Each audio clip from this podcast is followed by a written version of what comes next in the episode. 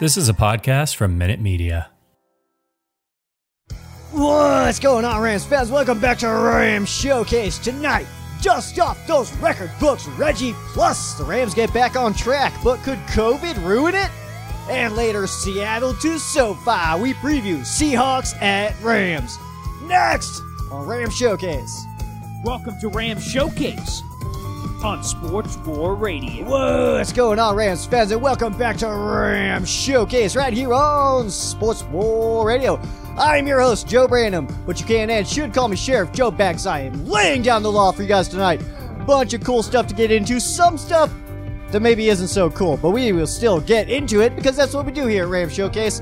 We talk about them LA Rams. If you guys are hearing me on a fan sided network, which would be ramblinfan.com, most likely, then make sure you guys head over to the Ram Showcase YouTube channel. Just search Ram Showcase or youtube.com slash Ram Showcase. Make sure you guys subscribe there. If you guys like this podcast, you guys can watch the whole thing in video form. You can see my beautiful face. Or you can also break the show into different segments. We do the game preview by itself, we do the look back by itself, we do the rest of the West by itself.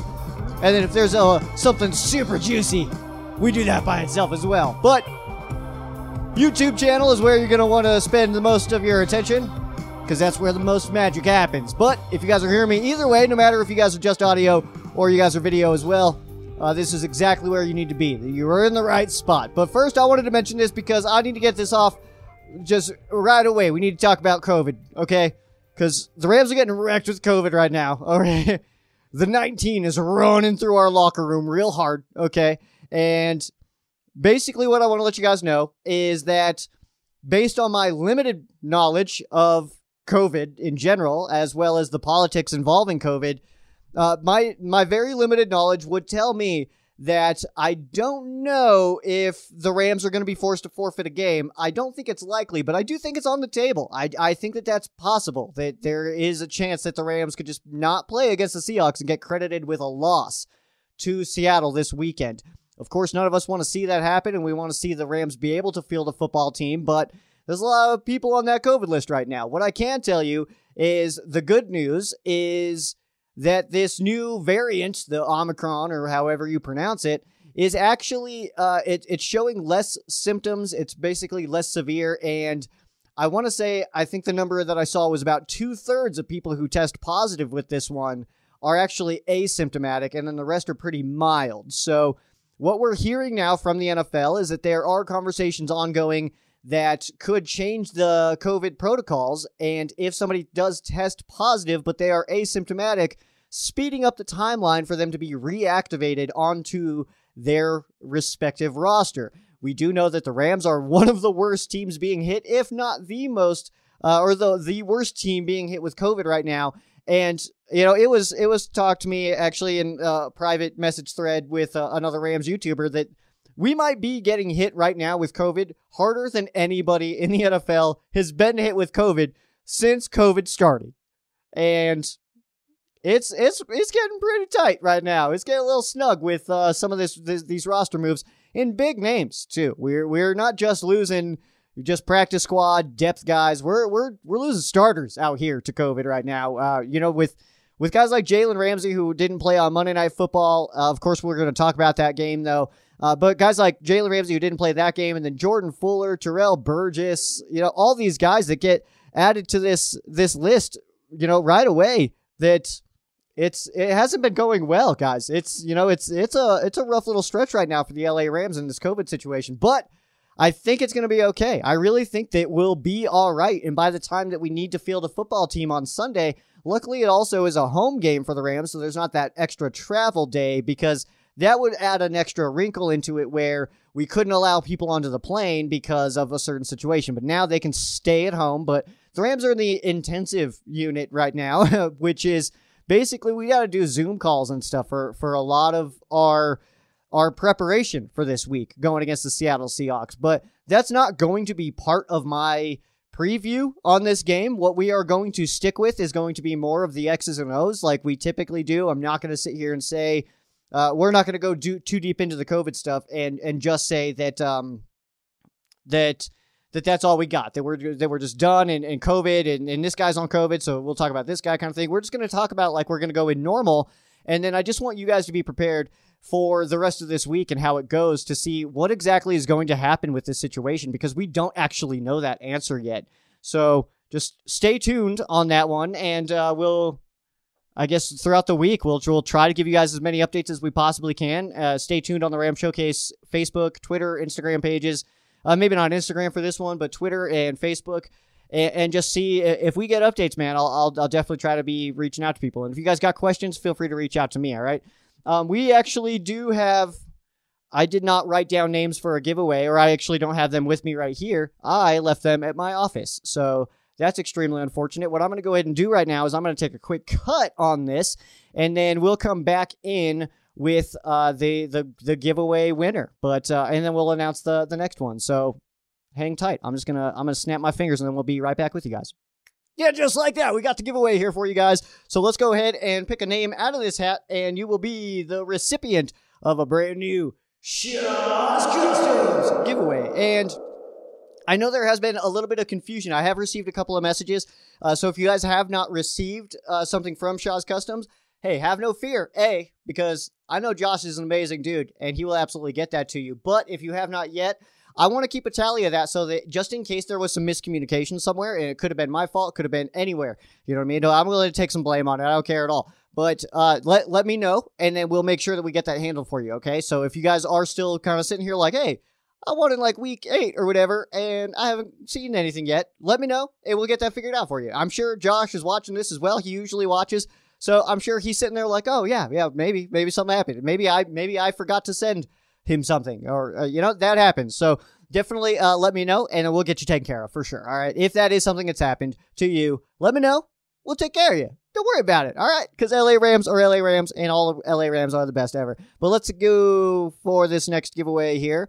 I do appreciate all the, the Facebook messages too. If you guys are not YouTubers, feel free. You can answer my questions uh, in a Facebook message on the Ram Showcase page. That's totally fine. Uh, I, I do accept that. This one, though, is going to be our winner. And this one is going to go to Philip Ortiz. And that one, I do believe, was a YouTube channel one uh, for the answer. So, Philip, what I'm going to need from you is by kickoff, when the Rams do take on the Seahawks, I need a message from you with your address so that I can get that sent out to Shaw's Customs. We'll get you that prize pack. For this one, guys, I have not yet, um, I have not yet decided what my giveaway will be.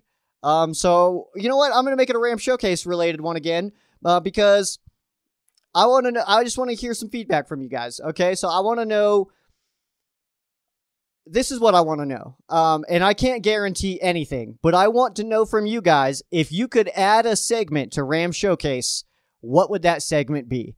If you had a choice, you could add in something into my show every single week, something that you think is missing from the show, then you can let me know that and and and I will see what I can do potentially because I'm sure there will be different answers. So I can't, I won't be able to take everything. But all you need to do is give me a suggestion, and it could be a terrible suggestion. It could say that you know, like all you want to know is what I had for breakfast every day that I do the episode. You know, something terrible. It could be, it could be that if you want it to be. Just tell me what segment you think is missing from the show. It could be also something. One thing I've heard in the past before is a "Where are they now?" kind of segment uh, I, I, just have a hard time researching that one, so that's a difficult one to look into sometimes. When you when players kind of fall off the face of the earth, it's kind of hard to to do that. But hey, there could be something that could be just an off season thing because the season in season shows do get a little bit booked out. So. Um, yeah, let me know, guys. What's a segment that you guys think that Ram Showcase is missing? Something that you'd like to see? Maybe it's something that we've even done before that you want to bring back that you haven't seen in a while you can let me know that as well, and uh, we'll be good to go. So you all you need to do is give me that suggestion, and you are entered to win the next uh, giveaway. So that's that's all you need to do. It's very simple. It could be a terrible suggestion too. It could be like, I just want to see you take off your hat for 10 seconds and then put it back on. That could be your segment idea. You're in to win. I can't guarantee that I will do that. I mean, I'm not super heck guy, but I wear glasses and the headphones kind of push on them. That's literally why I wear the hats every time. For those of you that care about that information, um, yeah, the glasses just dig into my head without them. So that's all. But um, yeah, that's all you need. You guys need to do by answering. You are giving me permission to use your name and/or photos on the next episode. Um, and uh, all decisions made by Ram Showcase, which is just me. I'm the only one here. Um, are final. So So don't be messing around, all right? Let's keep on moving on here. We're going to get back into this one. This is a segment that we don't touch on even every year because it's not relevant every year, but we are getting back into the record watch. And we're going to start with wide receiver Cooper Kupp, who is playing out of his mind this season.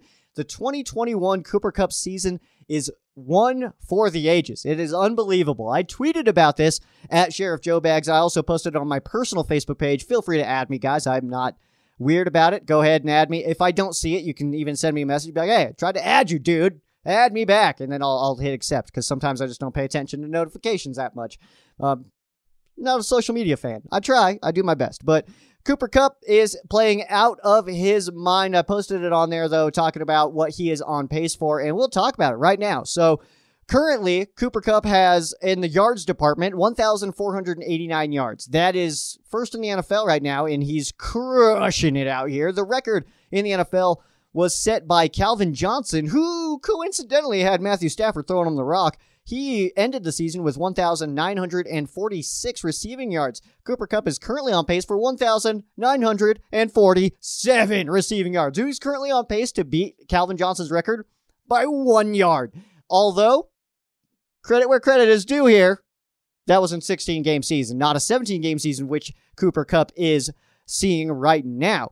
Uh, Cooper Kupp does need just 457 total yards, which is 114.25 per game to tie that record. And if we are looking at the Rams records, uh, the the total number that that is first place for the Rams is Isaac Bruce in 1995, 1,781.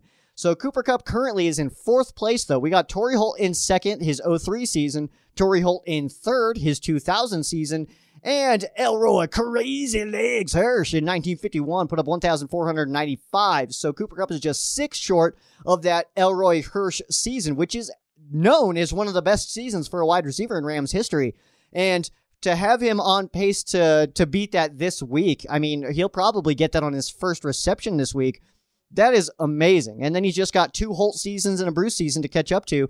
And let me find the official number here. I didn't put it in my notes, but I did put it in the, the Facebook post here, which exactly what he needs to get to to actually defeat that number here. So uh, it's just a 73 yards per game is all that Cooper Kupp needs to average for these final four in order to become the or to tie first place, which is that Isaac Bruce 95 season uh, for most receiving yards in a single season by a Rams receiver. So kicking some butt cheeks out here for Cooper Kupp.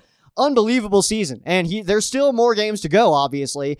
And it's very real to say that if there's no injuries or anything crazy that happens, the Cooper Kupp is going to have what could be the best season for a wide receiver in Rams history, which is an extremely long history. And hey, we're we're watching it unfold. Right now, before our eyes, we're watching Cooper Kupp absolutely demolish this season. With receptions, Cooper Kupp currently has 113. The NFL record is 149, set by Michael Thomas of the Saints. The Rams record is 90 uh was 119. That was set in 95 by Isaac Bruce. That 95 season by Bruce, amazing season. Definitely the best wide receiver season for the Rams. Torry Holt at number 2 his 03 season with 117. So, as you can do math there, 6 short from being first in Rams history for a single season in receptions. And that also because we're only heading into week 15 here, that also we can we can accept that as this is a real record. It's not because there was an extra game or anything like that. That's a very real thing. So right now with the 113 re- receptions that Cooper Kupp has, that is currently third in a season in Rams history with four games to still play. Let's move on to quarterback Matthew Stafford. As, as far as yards go, he has 3,898 currently. That right now, if if we were to shut down Matthew Stafford, that would end in Rams history as 11th most in a single season in team history. There's a lot of Warners ahead of that. There's a couple of Goffs in front of that. Um, I, I want to say there's Oh, there's some there's some older ones too in there. I think I saw. Did I see a Hadl in there? I, I would have to look at the list again. But there's some good ones in there. But 11th right now would be uh, what Matthew Stafford would end with. The the Rams record 4,830. That was set by Kurt Warner in 2001. But Matthew Stafford's on pace for 5,097. As you can tell by that Rams record, the Rams have never had a 5,000 yard passer, and Matthew Stafford is currently on pace for that. The 5,097 would tie Patrick Mahomes for ninth most all time in a single season. That's an NFL record, of course. Mahomes has never played for the Rams. He does need 932 uh, to, to get that Rams record, which is just 233 per game, but he's getting close to that 300 yard mark, what seems about every single game right now. He also currently has a 108.4 passer rating. The Rams' best ever was 109.2. That was Kurt Warner in the 1999 season. We also know that, uh, I think it's in my notes here, that, uh, yeah, he's also currently on pace to have the second best touchdown to interception ratio in Rams history as well. The current leader, Jared Goff, the 2017 season. I know most of you guys were thinking the 18 season probably for that one if you guys didn't already know the answer. But yeah, the 2017 season, McVay's first year, uh, is currently the record for uh, for the Rams in the touchdown to interception ratio. Let's look at touchdowns for Stafford right now. Currently 33. That is already third all time in Rams history in a single season, more than Goff ever had in a single season. Goff's max in one year was 32. So Matthew Stafford's already thrown more touchdowns in a single season as a Ram than Jared Goff has. The Rams record is 41. That was set by Kurt Warner in 1999. The NFL record is 55, set by Peyton Manning in 2013 as a Denver Bronco. But Matthew Stafford's on pace for 43. That would be the Rams record and would tie Drew Brees for ninth most in a single season in NFL history. He does need eight more to get to that Warner mark here, and that is just an average of two per game. And that would tie Warner. He does need 22 to tie Peyton Manning, and that is five and a half per game. So maybe, maybe, maybe that one's a little bit out of reach here for Stafford, but it does look like he will have the best season statistically for an LA, for a Rams quarterback in team history. And we'll also look at completions here. He currently has 315. The Rams record is 394 but he's on pace for 412. So he's on pace to beat that right now. He does need to average uh, 20 per game, just 79 total, uh, but 20 per game, and he would have that record for most completions in a single season. If you take away that extra game, of course, that the the the Matthew Stafford does have. Let's see what that math is really fast here. So he just needs the 79 total. Uh, so he would need 20 we'll just call it 27 uh, that he would need ev- every game to, uh, to to defeat that that record there. If it was in if it was a 16 game season, but we do get that extra one. And like I said, also on pace to have to be second all time in Rams history in touchdown to interception ratio. So we are officially on record watch. Last time we were on record watch was really the 2018 season with Greg Zuerlein, who ended up falling short of the most points scored in a single season.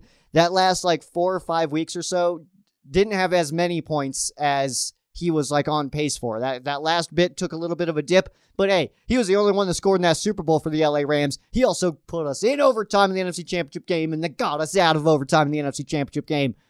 Some good footballs being kicked off of the leg. Greg Zuerlein. Some amazing stuff there. Let's go ahead and take a look at some transactions real fast. We're not going to talk about the COVID ones. There's a bunch of names on that list uh, for sure. Oh, actually, I don't think I have any transactions for you guys. Let me just do a quick searchy search here. Uh, so I can give you guys the most accurate information possible, but I don't think we do actually have any uh, transactions to discuss. But let me just confirm really quick here.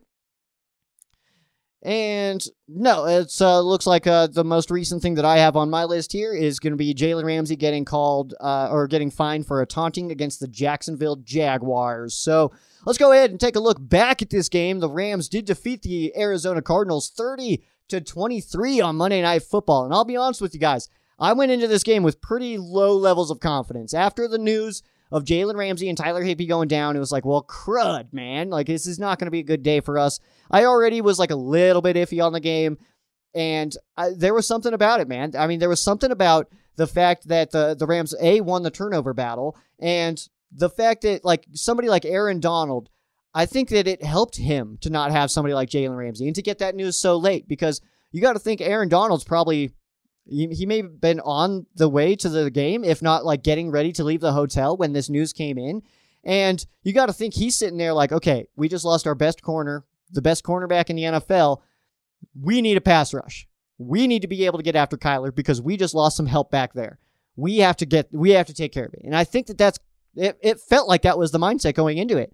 after hearing that news, and, and I talked about this on my pregame live. If you guys don't participate in my pregame live, first of all, what the heck? And then second of all, I mean, we talked about it there where like, you know what, this could work out though, where if, if the Rams can get a strong pass rush and Justin Hollins came back, stuff like that, like if we could get to Kyler Murray, that can make up for some deficiencies in the secondary, which the Rams did see and did get exploited on a little bit. Kareem Orr looking a little bit rough out there at times, stuff like that, but it, it did end up working out because of that pass rush was able to get there. And then we also did a good job on the on the other side of the football on the offensive side maintaining that ball and and then w- there was also that gap there where you know the Rams come out in the second half, Van Jefferson gets that deep ball touchdown, turnover, touchdown again. That was like that was about it. That was that was the moment there.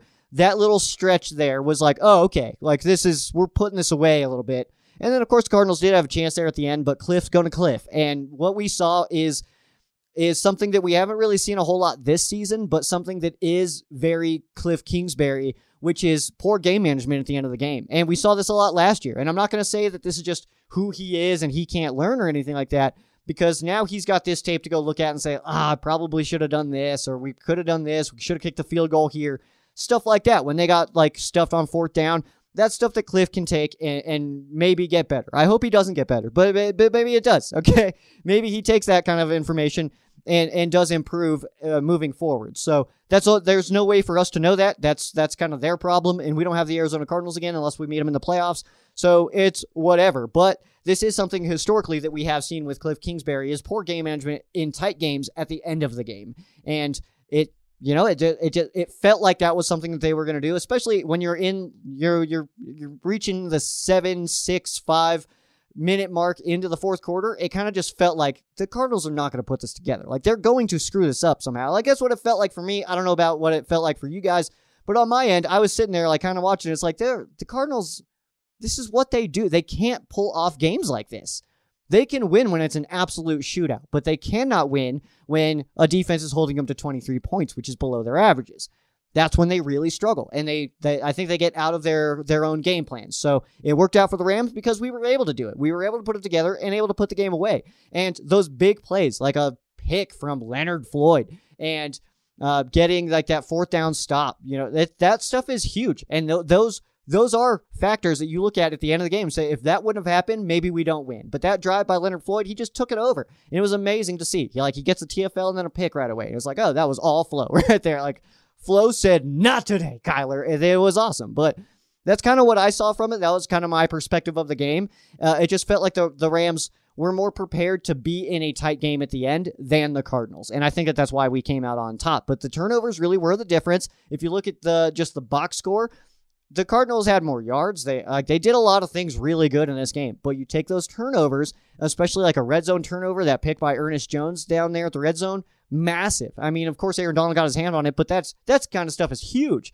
If you can not give up points in the red zone and actually flip it and get the ball back, and he brought it back to what the 35 or 40 something like that. Like he brought it back pretty decent. That kind of stuff is going to help you win football games, and that is kind of the kind of football that I think we've grown accustomed to watching the Rams play we just haven't seen it every single week this year. The inconsistency this year is ultimately why I don't know if I would see the Rams winning the Super Bowl this year. It's obviously possible. We're an extremely talented team, but I would like to see this team get more consistent over these last four games before I would feel 100% confident on like dropping a grand on putting money on the Rams to, to win it all or something like that. But I also went into this season. I'm kind of getting off track here, but that's fine. Uh, I'm I also went into this season set, saying to people before week one even started, I said, this season I think will be good. Next season I think will be better. We get 10 SoFi games. We get nine home games, and then one of our road games is at the Chargers. So we get 10 SoFi games next year. It'll be second year for Matthew Stafford. We get guys like Cam Akers back. We'll get Robert Woods back, hopefully.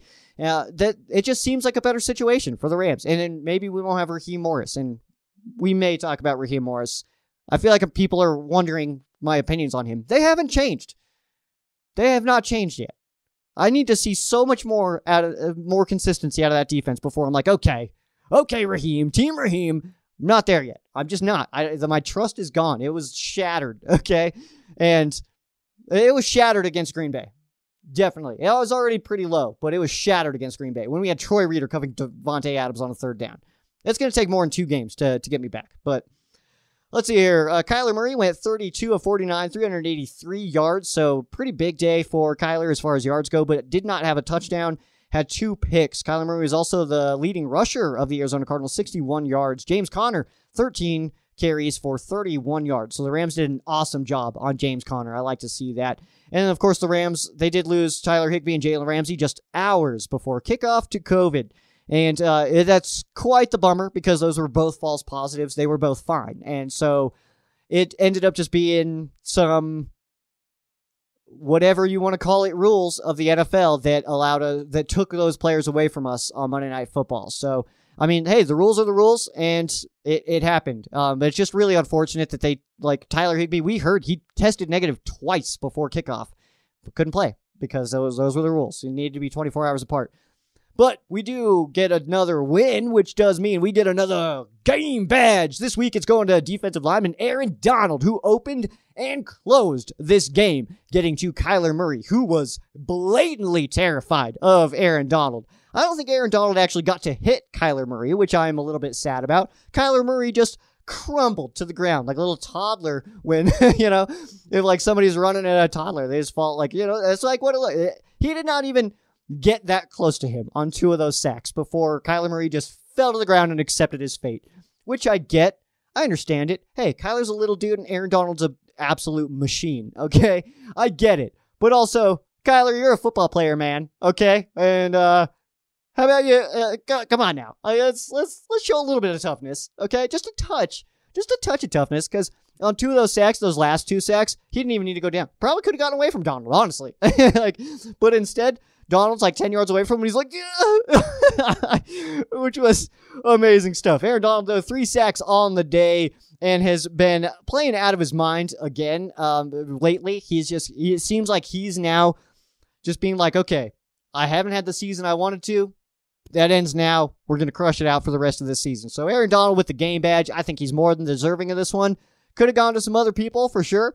Uh, the the Rams defense played really really well in this game, uh, especially considering losing guys like Jalen Ramsey. Uh, tip of the cap to uh, Darious Williams, who definitely played his best game by a mile. Played his best game of the season against the Arizona Cardinals this last week on Monday Night Football. So hey, I will take that all day. Darious Williams has ultimately been a disappointment this season, and I was very nervous to see him covering De- DeAndre Hopkins, but hey, it worked out. Had a great pass breakup in the in the in the end zone.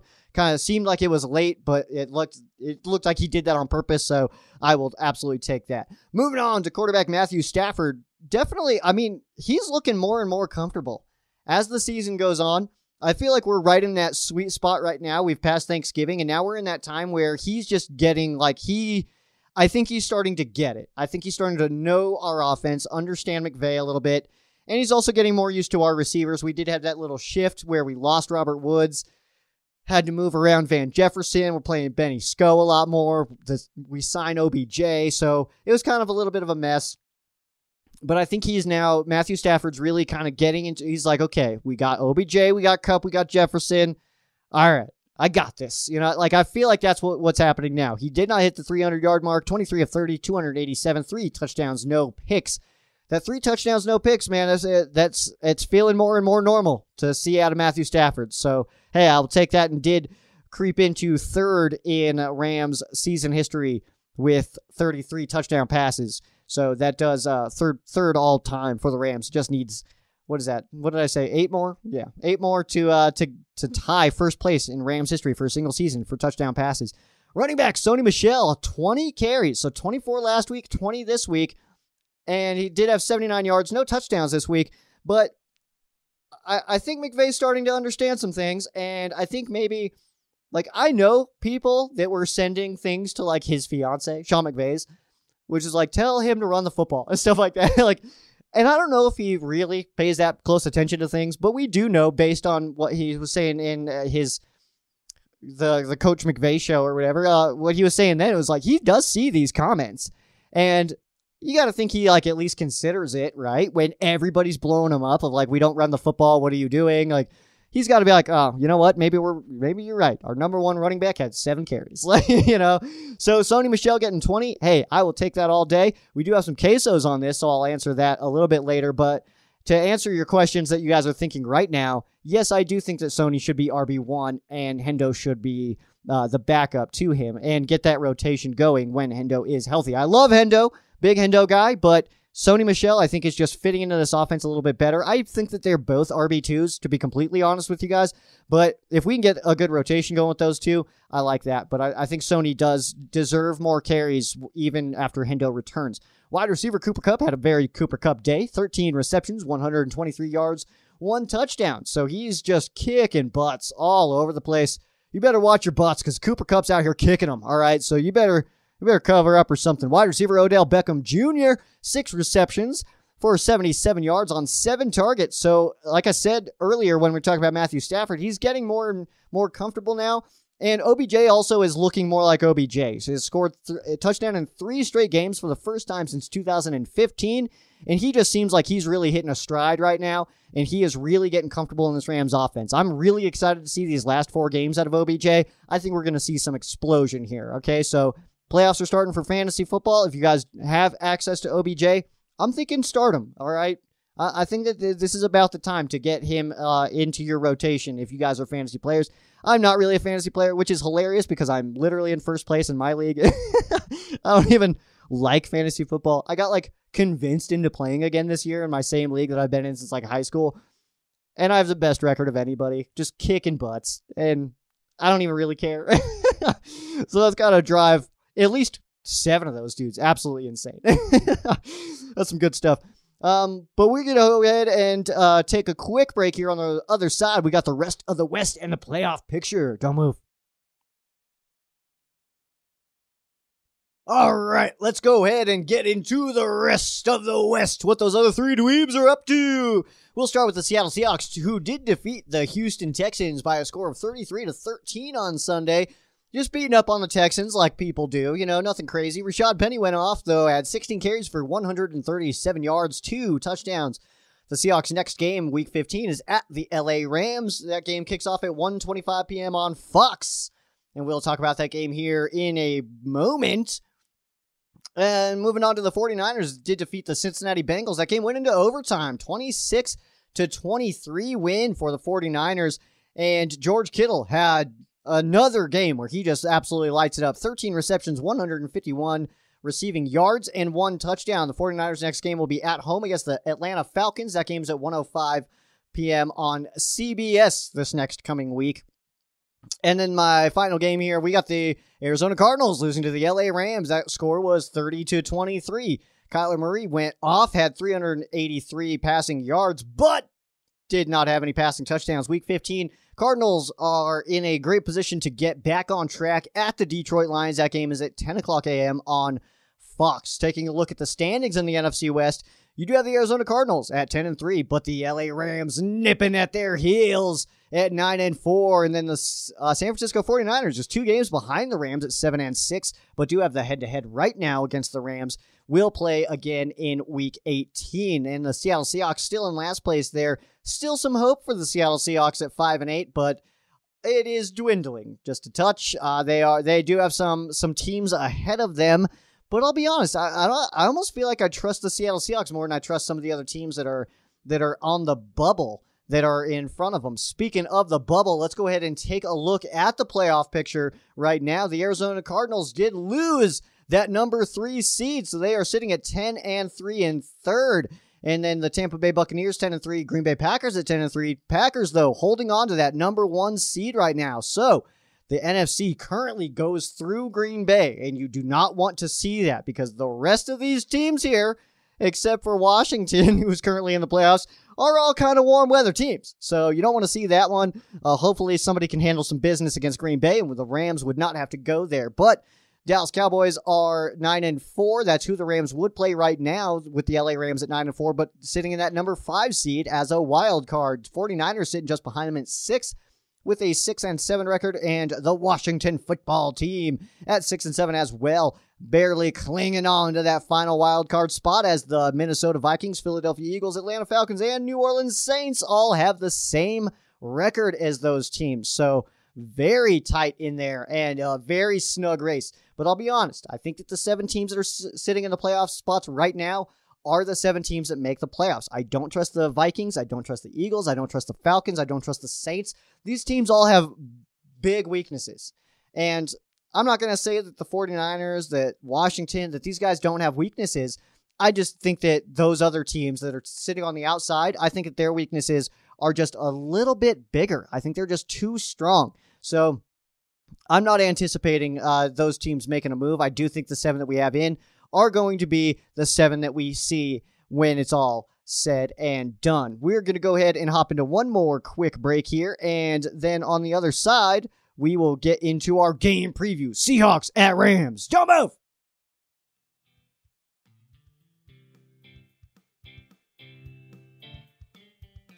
Welcome back in, Rams fans. If you guys have not already, make sure you guys check the link in the description below to check out Shaw's Customs, where you can get the sickest of sick stuff. All right. Uh, we'll go ahead and I, I think I'll throw in another link for you guys as well for All Pro Sports. We'll go ahead and toss that one back in because some awesome people working over there as well. So, hey, some friends of the shows just want to help some people out. If you guys have a Rams related business, hit me up as well. Let's see what we can do, man. Let's work something out. Uh, let's see if we can get you guys your business name to be shot out of my face into this microphone, into these computers, and then out into the universe, and out to all those people who need to see your stuff. All of them. It's good stuff, right? Good stuff. But make sure you guys check that link in the description below. No matter where you can hear me, there will be a link in the description below for uh, both those places, for Shaw's Customs as well as All Pro Sports. We'll go ahead and just toss them in. Let's go ahead and do it and uh, get some good stuff going, guys. But we can talk about this game right now. We got the Seattle Seahawks at the LA Rams. And this game does take place on Sunday, 1.25 p.m. Pacific time. That game does kick off uh, on Fox.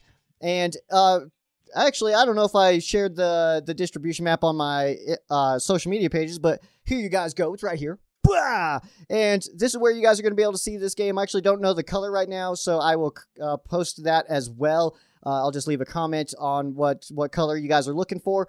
Uh, but it is going to be the uh, the crew. Well, let me just uh, go ahead and take a look at what the crew is again. But um, this one actually is not going to be the game of the week, but it does look like uh, spoiler alert here. I'm I don't know if, what I'm allowed to say, but I know things that I'm not know. I don't think I'm supposed to know. And what I can say is that there's going to be some pretty big coverage for the Rams in the next few weeks at the Minnesota Vikings. Uh, the the the uh, Baltimore Ravens as well as the the 49ers, the Rams are going to get some pretty decent coverage. So the Rams actually will be in the blue section for this one. If you guys saw that, the big game for this one is actually going to be Green Bay at Baltimore. That one takes up most of the world. And we also get Chris Myers and Daryl Johnston on the call. I know not everybody's a big fan of Chris Myers. I think it's the voice. I think it bothers some people, but hey, Daryl Johnston is awesome at the the color spot, and I think Chris Myers has some really good information. So if you can get past the voice, the way he breaks down the game, the way that he actually calls the game, very strong. Very similar to a guy like Kenny Albert, who, if if you like can get past the the the voice, which people struggle with, then I mean you get some really good stuff and and, and some really strong information. Kenny Albert though way better at football than he is hockey. I don't I don't know if anybody else is with me on this. I pay attention to commentators, though. My favorite, my favorite in the whole universe, Gus Johnson. Easy, easy Gus Johnson. Like, not even close. It's Gus Johnson and then everybody else. Gus is the best. He just loses his mind when cool things happen. It's just awesome stuff. But that game will be, like I said, on Fox. Not the biggest of areas for this one, but uh, I, I think that the Seahawks being in fourth place doesn't help us in that situation. So for this game, what we're kind of looking for in this one, I mean, the Rams are battling COVID right now. I don't want to get too crazy into that storyline. It is something that will be heavily covered by, I think, most other people's. That's why I don't want to really touch on it. If you guys want to get COVID storyline stuff for this game, there's some incredible other podcasters and YouTubers out there who I do think would just have more information on this situation. Uh, and, and, want to talk about that situation more. And that's not a knock on them whatsoever. Um, I just I don't really want to get into the COVID stuff, man. It's I maybe that's a personal thing, maybe maybe that makes me a bad Ram Showcase host. But I just don't want to make that the whole story of this game. There's so many other cool things going into this game.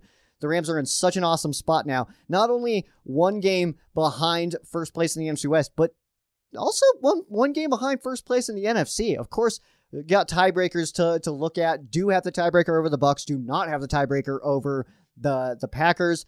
Currently, we're split with Arizona, so we will have to look at division records for that to see if the Rams are able to pull off any kind of tiebreakers with, how that goes. But hey, one game behind first place and four football games to go, anything can happen. The Rams could absolutely get home field advantage. That is not out of the question. And I, I think that that's just a cooler aspect of this to to add a notch into the division win column. I think is a way cooler story than the COVID aspect of this game. But we have a really good chance right now to make a push and an impact on this final four games. And if you guys pay attention to like a, the around the horn stuff of what's being talked about uh, as far as sports people go, Dan Patrick, Colin Cowherd, Rich Eisen, these guys, everybody is basically like, what is up with the Rams? Even Pat McAfee, they're like, hold on, these Rams might be, they, they might be here. Like, this, this might be a thing. And it's kind of interesting how that game unfolded with the, the Arizona Cardinals last week because losing that game doesn't take us out of anything. But winning that game put us into other conversations that we weren't necessarily in. Losing that game we would have been like, yeah, well, the Rams are still a pretty good team, but are they good enough to compete with anybody? Winning that game, though, means hold on a second. Is this team awesome? Like, is this, should we be talking about them more? That's exactly what happened. So the win helped us a lot. The loss wouldn't have killed us. And I think that's an important distinction in that game. And for this one, I mean, to, to be able, like I said, to notch another uh, division win would absolutely be massive and, and invaluable for sure. The Seahawks on the other side, they have very little hope but there still is some. And if you guys watch the NFC West roundtable, Steezy's out there and he's he is confident. He does feel it. He does feel it a little bit. And I'm gonna try to get Steezy on the show. I will at least be on his uh, channel this weekend. We're gonna try to do it like a like a back and forth kind of deal, like a a ditto. I guess. I don't know, a vice versa. I don't know what you what you'd call that, but either way, um, I, am trying to we'll we'll try to plan it out where we, me and Steezy can have a conversation right here in Ram Showcase. We might do that one live and just have a conversation and uh, talk about this game. But you guys, if you guys watch the NFC West roundtable, Steezy does have some hope. He's hanging on to some hope here. And I think a big part of that is because teams like the Vikings, Eagles, Falcons, Saints are not very good. And they can get past those teams, I think, uh, especially with four games to go. Let's take a look at the history of this matchup. The Rams do lead the all-time series 25 to 23. The most recent game between these two came on week five on Thursday Night Football just this season. That was October 7th. And the Rams did win that one by a good nine points, 26 to 17. The first ever game between these two came on Halloween of 1976. That was a 45 to 6 win for the LA Rams. The Rams at home versus the Seattle Seahawks, 13 and 9 all time. And that does include the dark era of the Rams eras in St. Louis, of those that those years of the, like the 2006, 2009, you know, that kind of era. That was like the really dark era. And then you also had like because 2010 was okay. At least almost went to the playoffs. Lost to the these Seahawks in Week 17. Uh, Charlie Whitehurst, which is it still haunts my nightmares. Uh, 16 to six was the final of that game. I remember everything about that day so vividly. But and then kind of fell off again for the next couple years after that. Kind of struggled to get back up there, but. Sean McVay now has yet to have a losing season. Already has clinched a winning season for this year. So it's it's working out, but that does include that time uh, there for those that that rough stretch there. 13 to 9 all time at home for the Rams against the Seahawks. Total points scored. The Seahawks, even though losing the series, have outscored the LA Rams 1,031 to 1,007 for the LA Rams against the Seattle Seahawks. Let's take a look at the matchup of this game. We got the Rams offense versus the Seahawks defense. The Rams offense, seventh in the NFL right now, going against the 31st ranked defense in the Seattle Seahawks. Passing the football Thank you, Matthew Stafford, as he's got the Rams at third place in the NFL in passing, uh, going against the 32nd ranked pass defense in the Seahawks. Legion of Doom no more. Or Boom, I mean. Legion of Boom no more. And running the football, the Rams still kind of struggling there, but are at least getting the attempts now. 24th in the NFL against the Seahawks' 22nd ranked run defense. Rams are putting up over 28 points a game. That is tied for fourth in the NFL. And the Seahawks defense, though, fifth in the NFL in points given up, just over 20. That's surprising to me, but also I'm not, I, I don't know if I fully understand it. Is this bend but don't break? I haven't watched enough Seattle Seahawks games in depth to really know what the heck is going on here and why that's the situation uh, for the Seahawks. But uh, either way, I think the Rams have the the matchup on this one uh, with Rams offense versus Seahawks defense. I think the Rams have that matchup. I think that our offense is more explosive than they're ready for, than they can stop. So, of course, there is the the potential of certain players not playing in this game due to different protocols. And uh, that could impact maybe who's out there and stuff. But I think that it, as long as guys like Cooper Kupp, Matthew Stafford, as long as they're out there, then I think that the Rams have a good chance to put up a good amount of points over this team. Let's go to the other side here. Seahawks offense versus the Rams defense. Seahawks defense 23rd in the NFL. Rams defense is in the bottom half, 18th total yards uh, given up by the Rams defense. Passing the football, 24th for the Seahawks offense and Russell Wilson. Uh, he didn't play every game, of course. He did get hurt earlier this season, but putting up over 205 yards a game. Rams are 20th against the pass, giving up 246 and a half a game. So definitely giving up a lot there. Uh, Russell Wilson could absolutely stack up some yards on this defense. Running the football, 22nd in the NFL for the Seahawks offense. So running the football uh, stopping the run and running the ball, they are 22nd. They are not amazing in that area, but Penny last week went off. So will he be able to increase those averages? And the Rams are just giving giving up just over 100 a game. That ranks seventh in the NFL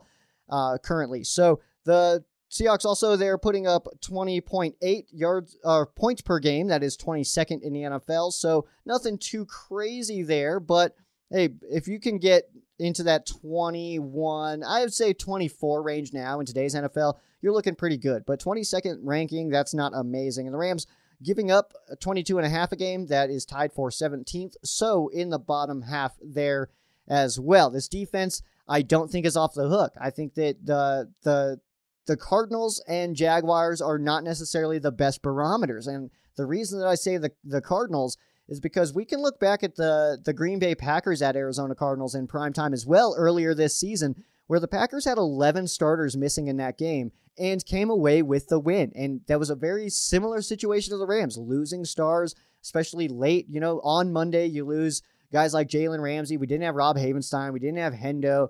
It's it's that kind of situation, and the the the depth was able to kind of pick it up, or was it the Cardinals just kind of coming in like, oh, we got a beat up team coming in we don't really got to do it. So, I mean, the, the Cardinals, though, are 3 and 3 at home now, have not lost on the road yet, though. So, I don't know what the heck is going on with these Arizona Cardinals, but we almost want to see them get home field just because they're not very good at home. And I, we feel decent that you can go in there and beat them because teams are doing that. Teams do go into Arizona and win those games. So, is, is that something that will that will happen? But we're going to stick with the Seahawks on this one. I know I keep going back to that game. It was a big game. It was a very large game for the Rams. If you guys watch Colin Cowherd, he talked about it. There's been three games this year by a single team where you look at it and they're just impressed, impressed like crazy. And he said that it was the Packers at Arizona and then the Rams against Arizona in Arizona and the Rams against the Tampa Bay Buccaneers. Those are the only three games that you can look at and say like, wow, this team just they just blew them away. That was awesome. So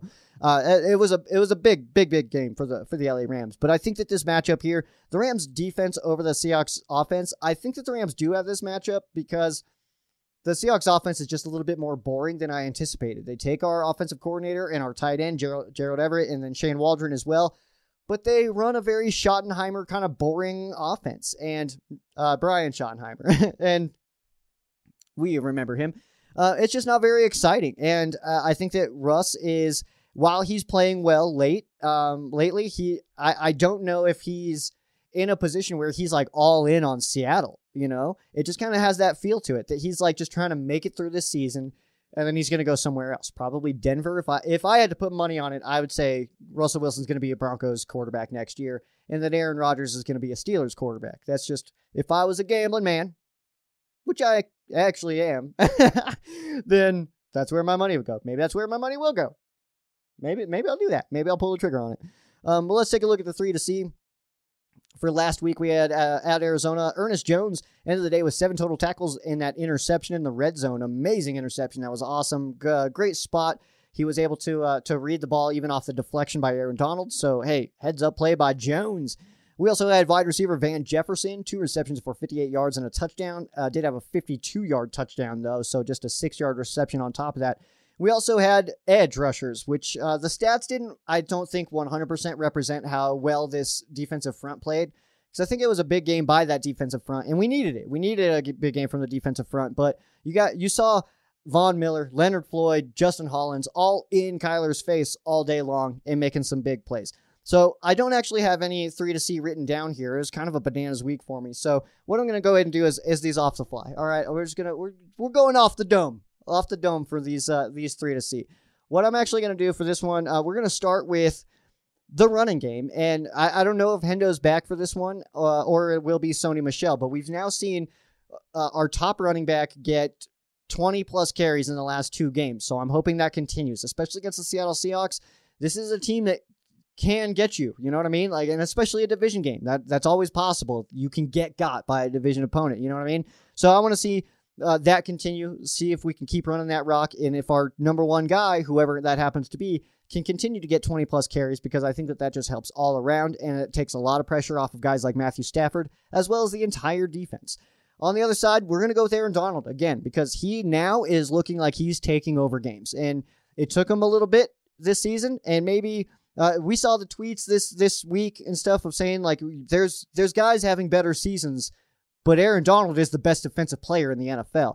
And I kind of agree with that. I mean, you look at like the season that like Micah Parsons is having. Uh, there's some other guys out there that are just, I mean, they're on fire right now. And Aaron Donald still though can have those games where he just absolutely wrecks the game himself.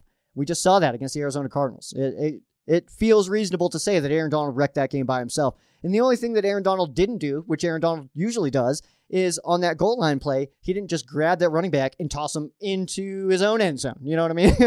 uh, so that was the only thing that I saw that was like, ah, yeah, maybe his age is catching him just a touch. You know, me and Aaron Donald are the same age. Uh, we're basically twins. I don't know if you guys can tell, but uh, in my last one here, let's see who do I want to go with. You know what? I'm going to give this one to Cooper Kupp, who is super close to getting some records here. So he does need just six receptions to tie first place in Rams history uh, for receptions in a single season, and that would tie Isaac Bruce at 119. And then, yeah, I we'll just see. He'll pass. He'll get into fourth place, I'm sure, uh, for for yards in a single season in Rams history. I don't know if he'll get what what is the math there? One hundred and 46. you guys just saw that unfold. 146. Hey, maybe he'll get that to pass Torry Holt in third place, but uh, we'll see. But either way, Cooper Kupp is about to make some Rams history. And hey, I'm excited to see it, man. Very excited to see it. It's going to be some good stuff. He's going to pass Elroy Hirsch for fourth all time in a single season for uh, for receiving yards, and will in all likelihood pass Isaac Bruce for most receptions in a single season in Rams history as well. So we're going to give that one to Cooper Kupp. We're going to go ahead and take another quick break. And on the other side, fan quesos. Don't move. All right, time for fan quesos. If you guys have uh, questions on what the heck that means, it's just a cool way of saying questions. All right. And uh, the story goes I was getting cheese questions. What is X player's favorite cheese every single week? Uh, from a from a good old buddy Kyle, one of my biggest supporters of all time, uh, who is unfortunately no longer with us. So it's a kind of a my my small way to to pay some respects to one of my biggest supporters ever that I've ever had. So cool stuff there. Let's go ahead and hop in though. This one comes from John. Earlier in the season, the Rams had a big emotional win over Tampa Bay, and then the following week week were flat and played poorly against Arizona. Do you think the Rams will avoid a flat game this week against Seattle?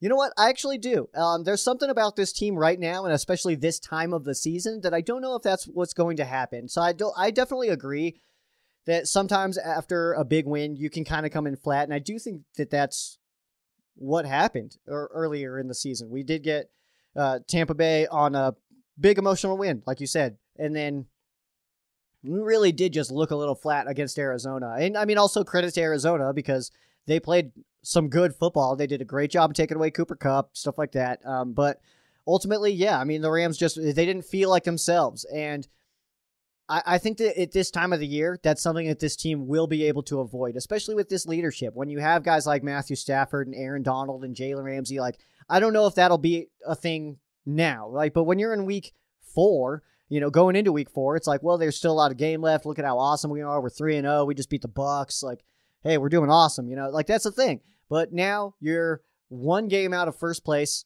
in not only the, division, but technically, well, two games really out of the the number one seed because we would have to get past the Packers as well. We'd have to have a better record than them since they have the head to head. But uh, yeah, I mean, we're sitting at a good spot right now, and I, I just don't necessarily think that that's something that will happen with um with this Rams team. I think that we're in just a different situation right now for it. So moving on here to April, should Cooper Kupp be in the race for MVP? I think it. I think he should, but I don't think he will. You know what I mean? Like I think you would. You'd be wasting money to put money on Cooper Kupp to win, uh, to to win MVP. But I I, I don't know. It's I, he should be. He's having an amazing season. What I do think happens is I think he wins Offensive Player of the Year, but I don't think he wins MVP. I think Tom Brady wins MVP and Cooper Kupp wins Offensive Player of the Year. I think that that's just how it goes. Next one here is from Cody. Who do you think Van Jefferson's ceiling would be a good comparison to, in your opinion? I love this question. I read this one earlier and I was kind of like, ooh, like, okay. I was kind of thinking about it too. I kind of had some time to to sit and think today, and it was kind of just bouncing some names around in the old noggin over here, and two really popped out to me. And those two names are like names that are not necessarily Hall of Famers, but two names that are extremely talented players. And that's uh, uh, Keenan McCardell as well as Vincent Jackson. Those are the two names that popped into my head of like, I think he can be that good of, of those guys. And I think that right now he's kind of showing that he is there. Like he is that good. I, I think he's an extremely talented player. Um, but that that's kind of where I'd put him in that McCardell to Vincent Jackson. You know, Vincent Jackson, rest in peace, man. But uh, I think that he's he's right in that range. I don't know if like we'll see him go to like a like a Hall of Fame level or anything like that. It's it's possible, of course. Like any of these guys can just something can click with them and they could explode. Something awesome could happen, you know. But I, I just don't know if I'd put him there right now. And, and and from what we've seen, I don't know if if I see that coming from him. But I think he's a very talented player, and I think he's got a very strong career ahead of him and a long career ahead of him as long as he can keep doing what he's doing, man, I think he's going to play some some really good football for a really long time. So that's kind of where I put him. Again, here from April, do you think Cooper Kupp will hit the triple crown? You know what? I do. I don't think that there's any reason for him not to. Uh, Matthew Stafford loves feeding him the football. So I do think he does end the season with uh, the most receptions, receiving yards, and receiving touchdowns in the NFL this year. I absolutely think that that's that's very real. Next one here from Cody. Thoughts on D Will's play? Made some very good plays. bad some bad ones. Uh, well, had some bad ones, uh, but I think he played very well considering. Yeah, this that was his best game by miles. That was his best game of the season. D. Will has ultimately been extremely disappointing this year, and I think that that game there was the way that he played. Yeah, there was some some where he still D. Willed it up, but like, and that's not supposed to be offensive. If it is, I'm sorry, but uh, where he kind of like just it was just kind of what we've seen all year. You know, uh, kind of what we saw out of Kareem Orr uh, in that game was a lot of how I felt like I've been seeing D Will play this year, and that's not supposed to be a shot at anybody. Kareem Orr just came off the practice squad. It's hard to fault him for that, you know, coming in against the number one team in the NFL at the time. Um, and and playing against all those those weapons and, and on in prime time, that's a tough ask. So I'm not like targeting Kareem Orr and like that, but yeah, man, he played some good ball, and I want to see him keep playing some good ball because when you have Jalen Ramsey, I think that one of the reasons that Jalen Ramsey is playing this star position or whatever is that we can't just have him shut down one side of the field and then just let D will get eaten alive on the other side. And that's the only thing that I see that I agree with with this defense right now. Ultimately, I hate to see Jalen Ramsey in that spot though, but also let's not pretend like we didn't just see our best defensive performance of the season and we didn't have Jalen Ramsey just moving all over the place. You know what I mean? Like if we would have had Jalen Ramsey in that game to just be on D Hop, we would have shut it down even more. You know what I mean? But if if we would have had Jalen Ramsey, I'm almost scared that we would have moved him around too much, and it would have maybe been a weakness. You know what I mean? So I don't know. Maybe I'm wrong there. We'll never know. Like you can have the opposite opinion. That's fine. But we'll never actually have that answer, unfortunately. Um, but D will, hey man, he impressed me. Edwin's got three. Uh, one, how surprised were you that the Rams kicked the Cardinals' butt? Dude, very. Like, I'll be honest. I didn't anticipate the win there. Um, I think maybe, like, because I always see a way that the Rams can win. I talked about it on the pregame live. They're like, hey, if the Rams can get pressure, if they can hang on to the ball, win time possession, they can absolutely win this game. It's not unheard of, you know? Um, and I was saying that on there. And that's pretty much what happened. And then turnovers were huge. You know, two linebackers getting getting picks was massive for this team. You know, Ernest Jones and Leonard Floyd getting picks, huge. Um, but I, I was surprised because I, I didn't know how the team was going to respond to some of the news that we had this week with COVID. And it seemed like the the team basically had this like, well, we're shorthanded, so we need everybody on tonight. Everybody's got to be on tonight. Let's go get it. And it happened. You know what I mean? So in a weird way, the the COVID stuff, which felt like a weakness, almost feels like it could have been a strength for the rest of the roster who actually was playing. Like all of them were like, we know we're shorthanded. We all got to kick all the butts, you know? And I, I, that's, kind of what it felt like to me. Number two here from Edwin. Do you think Kupp will break Megatron's receiving record? Oh, it's so snug, man. It's so tough. It's he's right there. He is right there. He's on pace to beat it by one yard. Um, I do think that he can get it. Uh, he needs like 114 a game, about to just over to to tie the record, and I, I think he's got that chance, man. I mean, we say like 123 out of him last week. That was not unheard of. That's not weird. You know what I mean? And for him to do it against Arizona is pretty cool, considering that was his worst performance of the season in week four so far. So, um, yeah, man, I, I think that he's absolutely got a shot at it. We'll always have that little asterisk next to it saying, well, it was a 17 game season. But now the mark has been set for a 17 game season. And it's not like anybody else has been touching that Megatron record for quite a while. So I think that if if Kupp can do it, I think that that record will stand for at least a little bit. you know, because there, there's some talented guys out there, man, um, and more to come. So I mean, there's some guys in college, even the, there's even some like prospects coming out of high school that you're like, hey, this guy could be a record breaker in the NFL someday, you know. So it's good stuff. And third one here from Edwin, uh, do you think Sony should be our number one back, even though Hendo is healthy?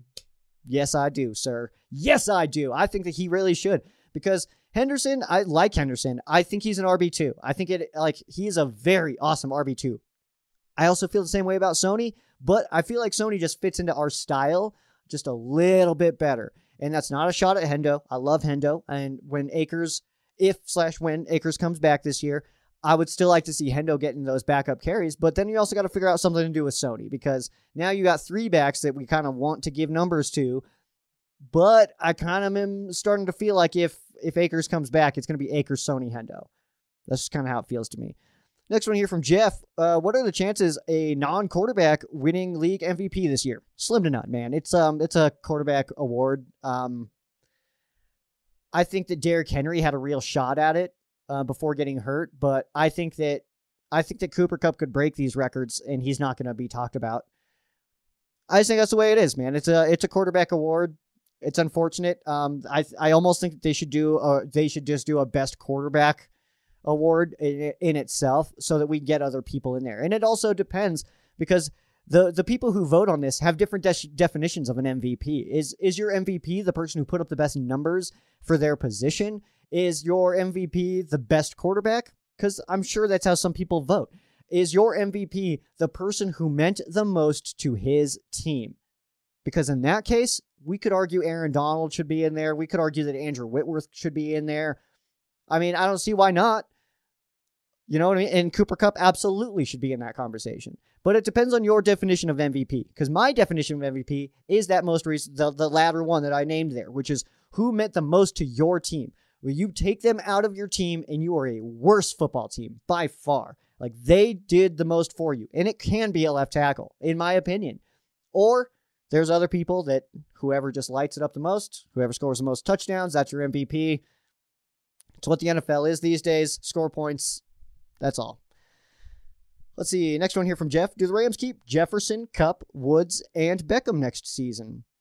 The one I'm worried about is Woods. Um, I, I don't want to see Woods leave, but he's the one I'm worried about. Um, especially with Kupp kind of just blowing up this year. Because I've kind of been on that side that, like, if we got to get rid of somebody, it's probably Kupp. But now, you don't want to do that. You know what I mean? like you don't want to get rid of Kupp. But I think OBJ loves it here. I think that this was like his destiny a little bit. Like I think Colin Cowherd said it best, honestly. And if you guys hadn't didn't watch that segment, it was I think he nailed it with OBJ. Like he was fine in New York. It was good, but kind of ended badly. He had a rebound with Cleveland, like a rebound person you date or something like that with Cleveland. Not maybe not the best fit. It's a little fun you get to go and just be obnoxious for a little bit, but it's it's not ideal. It's not exactly what you want. It's not what you're looking for. The Rams are like where he belongs, it feels like. It just feels like he is a Ram and needs to be a Ram, and now he's just a Ram. You know what I mean? So I think OBJ stays. I think Kupp stays. I think Jefferson will be here for at least a couple more years. Uh, I hope he doesn't get into that situation where he just kind of goes to another team and is like a third stringer. I hope we don't see that, but um, yeah, man, I, I would say right now, yes. And Anthony asked, "What's your YouTube channel called or podcast called?" Well, it's Ram Showcase, but I'm guessing that if you're listening to the, me answer that question, you definitely know that. If you guys have not subscribed on YouTube, make sure you guys do that. It's good stuff, guys. I promise. I promise. Unless you guys are here on YouTube, then just click it below. It's right there. So what are you doing? And then a couple more cases for you guys. We'll start with Annette on YouTube. Do you think the Rams will be cleared from COVID 19 before the Seahawks game? I really hope so, but also I have no idea because I don't know who's sick, uh, who is actually sick, who's close contact, who's asymptomatic, if the rules are going to change. I, I wish I could answer this question more in depth for you, but I, I, I can't, unfortunately. This is something that we, I think we'll know a lot more by Friday, but I think we'll know by Saturday. Um, but as the week goes on, is something that I'll be keeping my own eyes on. And if I have any relevant updates, I will post on the Rams social media pages. So make sure you guys you guys keep up there. Uh, let's see here from Payo Time. If you guys haven't haven't not subscribed to Payo Time, make sure you guys do that. Also, Rams House did not comment a question, but it's okay because uh, you guys can still go subscribe there. So Rams House, Payo Time, P A Y O space time. Um, so go give subs to those guys for sure. Some awesome Rams YouTubers out there. Great Rams YouTubers out there. There's so many of them. It's like if we had all of us on there, first of all, that'd be really cool. That'd be really fun. But that I don't that would be difficult to have that many people, that many awesome people talking at once. You know what I mean? Difficult. Anyway, payo time. Uh, do you think Cooper Kupp is what Rams fans had hoped Danny Amendola would have been? Amazing question, by the way. Um, yes, but also I think that Cooper Kupp is playing this year how Danny Amendola played in my eyes. you know what I mean? Like I always I thought the world of Danny Amendola, though. I love Amendola is what I call him, but uh, I I thought the world of him, and I thought he was so much better than he got credit for. And I think that he was in a situation where he was on some bad Rams teams, and when he wanted to get paid, I think, and then the Rams were basically like, nah, like yeah, like we're not gonna pay you eight million a year. Which looking back, it's like, okay, though, come on, like you know, um, but it's yeah, I, I I I would say yes. I Cooper Kupp is what Rams fans thought Danny Amendola could be. And we are definitely not saying the same about Tutu and Tavon. Uh, but we are going to be saying that about Kupp and Amendola for sure.